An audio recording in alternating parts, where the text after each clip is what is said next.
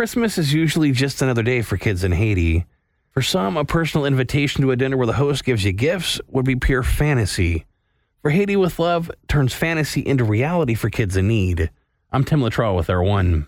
Not everyone gets that Hallmark style Christmas. Haiti is one of the poorest countries in the world and struggling to recover from deadly hurricanes.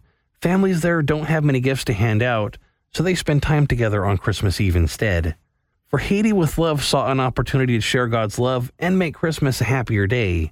The ministry holds an invite only dinner for children in need. A traditional dinner consisting of chicken, rice, and beans is served. Now, they did try to serve a fancier meal in the past, but the kids weren't used to those type of foods and ended up getting a stomach ache.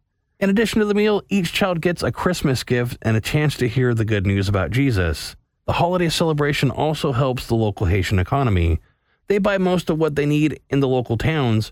The only items purchased outside of the country are things not available in Haiti. Eva DeHart with For Haiti with Love tells Mission Network News that items such as party supplies aren't available locally, so they're imported. Now, a chicken and rice dinner might seem like such a small thing for those of us living in one of the richest countries in the world, but for children growing up in Haiti, it's a dream come true. Thanks for listening. I'm Tim Latrell with Air One.